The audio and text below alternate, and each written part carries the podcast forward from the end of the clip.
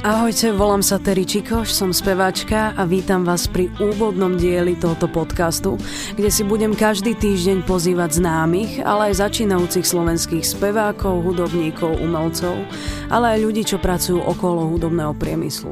S týmito umelcami budem rozoberať ich hudobné začiatky, zážitky, ale aj to, čo pre nás plánujú do budúcna. Tak vítam medzi nami speváčku, reperku, taký mix, hej, Simonsu. Yes. Ďakujem veľmi pekne, že si dnes prišla ku mne. A ja ďakujem za pozvanie. Na natáčanie tohto podcastu. Tak ja sa s interpretmi, ktorých si sem teda volám, čo sú buď hudobníci, speváci alebo herci, pýtam na ich kariéru tak nejak od malička, ako to prišlo, na nejaký taký ten ich prvý dotyk s tou muzikou. Kedy si to tak ty zacítila? No ja, jak som išla do prvého ročníka na základke, tak naši ma zapísali hneď v momente na klavír. Takže to začínalo tým, že som chodila na tie hudobné náuky, no. Klavír. A tak koľko? Akože celú umeleckú som ukončila. No. Aj som načala konzervu, ale nedokončila. A kam si chodila na konzervu sem? Tuto, hej, do Bratislavy. No, ale asi len 2 roky. Takže to bolo také, že... Pocítila som peniažky. Áno, jasne, a zobrali ma tým smerom. Hej, to niekedy tak príde v živote. No. To znamená, tak nejak od malička ťa aj rodičia tým pádom viedli k tej muzike. Áno, však keďže som z hudobnej rodiny, áno. Teda, jak sa to povie, muzikánskej? No, áno, hudobnej, muzikánskej rodiny, jasné. A ty si vlastne chodila na konzervu na klavír?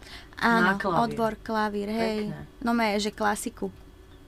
Si predstav. No.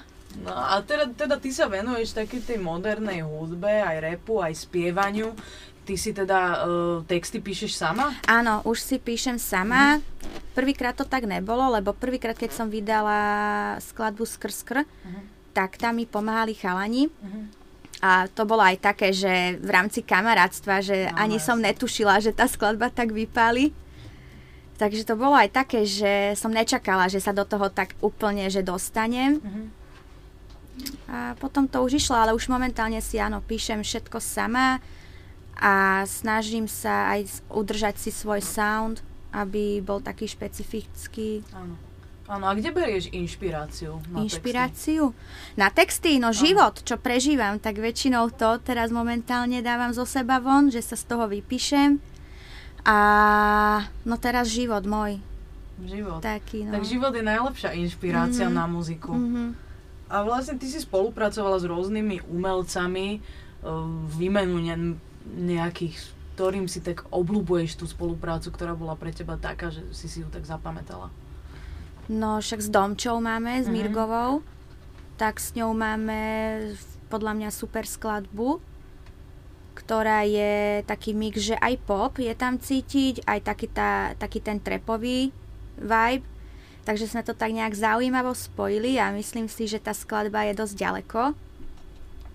A potom vlastne aj s Ronimám, s Dankom Kapitánom sme urobili také 90. roky R&Bčko. Áno, to bol pekný nápad. Hej. To bol pekný nápad. No a teraz, čo budem mať spolupráce, tak to bude s mojím hudobným kolegom, s bývejníkom. Takže s ním tak teraz väčšinou času trávim aj v štúdiu a aj sme dobrí kamaráti, takže sme si tak hudobne vajbovo sadli. Tak čerpáme zo seba inšpirácie a tak a pomáhame si akože hudobne a budeme mať aj label, takže... To je, tešíme sa na to všetci a ty si udržuješ takú nejakú jemnú kontroverznosť, by som to možno nazvala aj v tom tvojom štýle, možno aj s obliekaním ti niekto pomáha, alebo tým, ako sa prezentuješ? Ani moc mi nikto nepomáha, lebo ja som taký teplakový typek. Takže čo dá skriňa, to oblečem, ale samozrejme, keď niekam, že musím byť pekná, ako sa hovorí, tak tam tiež akože sa oblečem viac kontroverznejšie, alebo sa snažím zachovať tú pohodlnosť vždy. To je u mňa taká prvorada vec, že zachovám si tú pohodlnosť, aby som sa cítila fakt dobre. Áno. No pekne, tak plánuješ aj CD-čko? EPčko bude. EPčko bude a chystám tam nejaké asi tak 4-5 skladieb.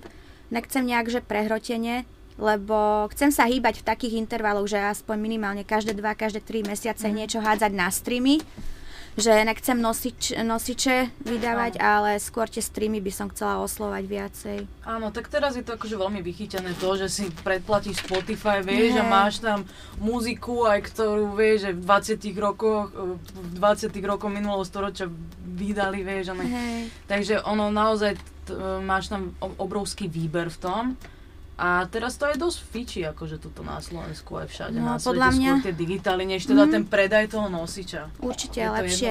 Určite lepšie pre menej známych interpretov dávať takto, že streamy a oslovať ten internet, ako dať zbytočné love do niečoho, čo sa ti nevráti, vieš. Ja to nejak tak mixujem, vieš, že v podstate dávam aj na tie digitálne platformy veci, ale za to ja potrebujem, vieš, cítiť to, že chápem, chcem viať to CDčko, vieš, že držať v rukách to priamo. To veľa ľudí má, hej. Stále to je niekde vo vzduchu tá muzika a tak, vieš, že dá sa počuť, dá sa nejak tak vidieť, ale nedá sa držať v rukách. Chápem, čo myslíš, hej. To je presne to. No tak sa veľmi tešíme na to, čo pre nás budeš chystať a na všetko. A teda ďakujem ti veľmi pekne, že si prišla dnes, že sme mohli pokecať o všetkom a tak. Takže Simon sa.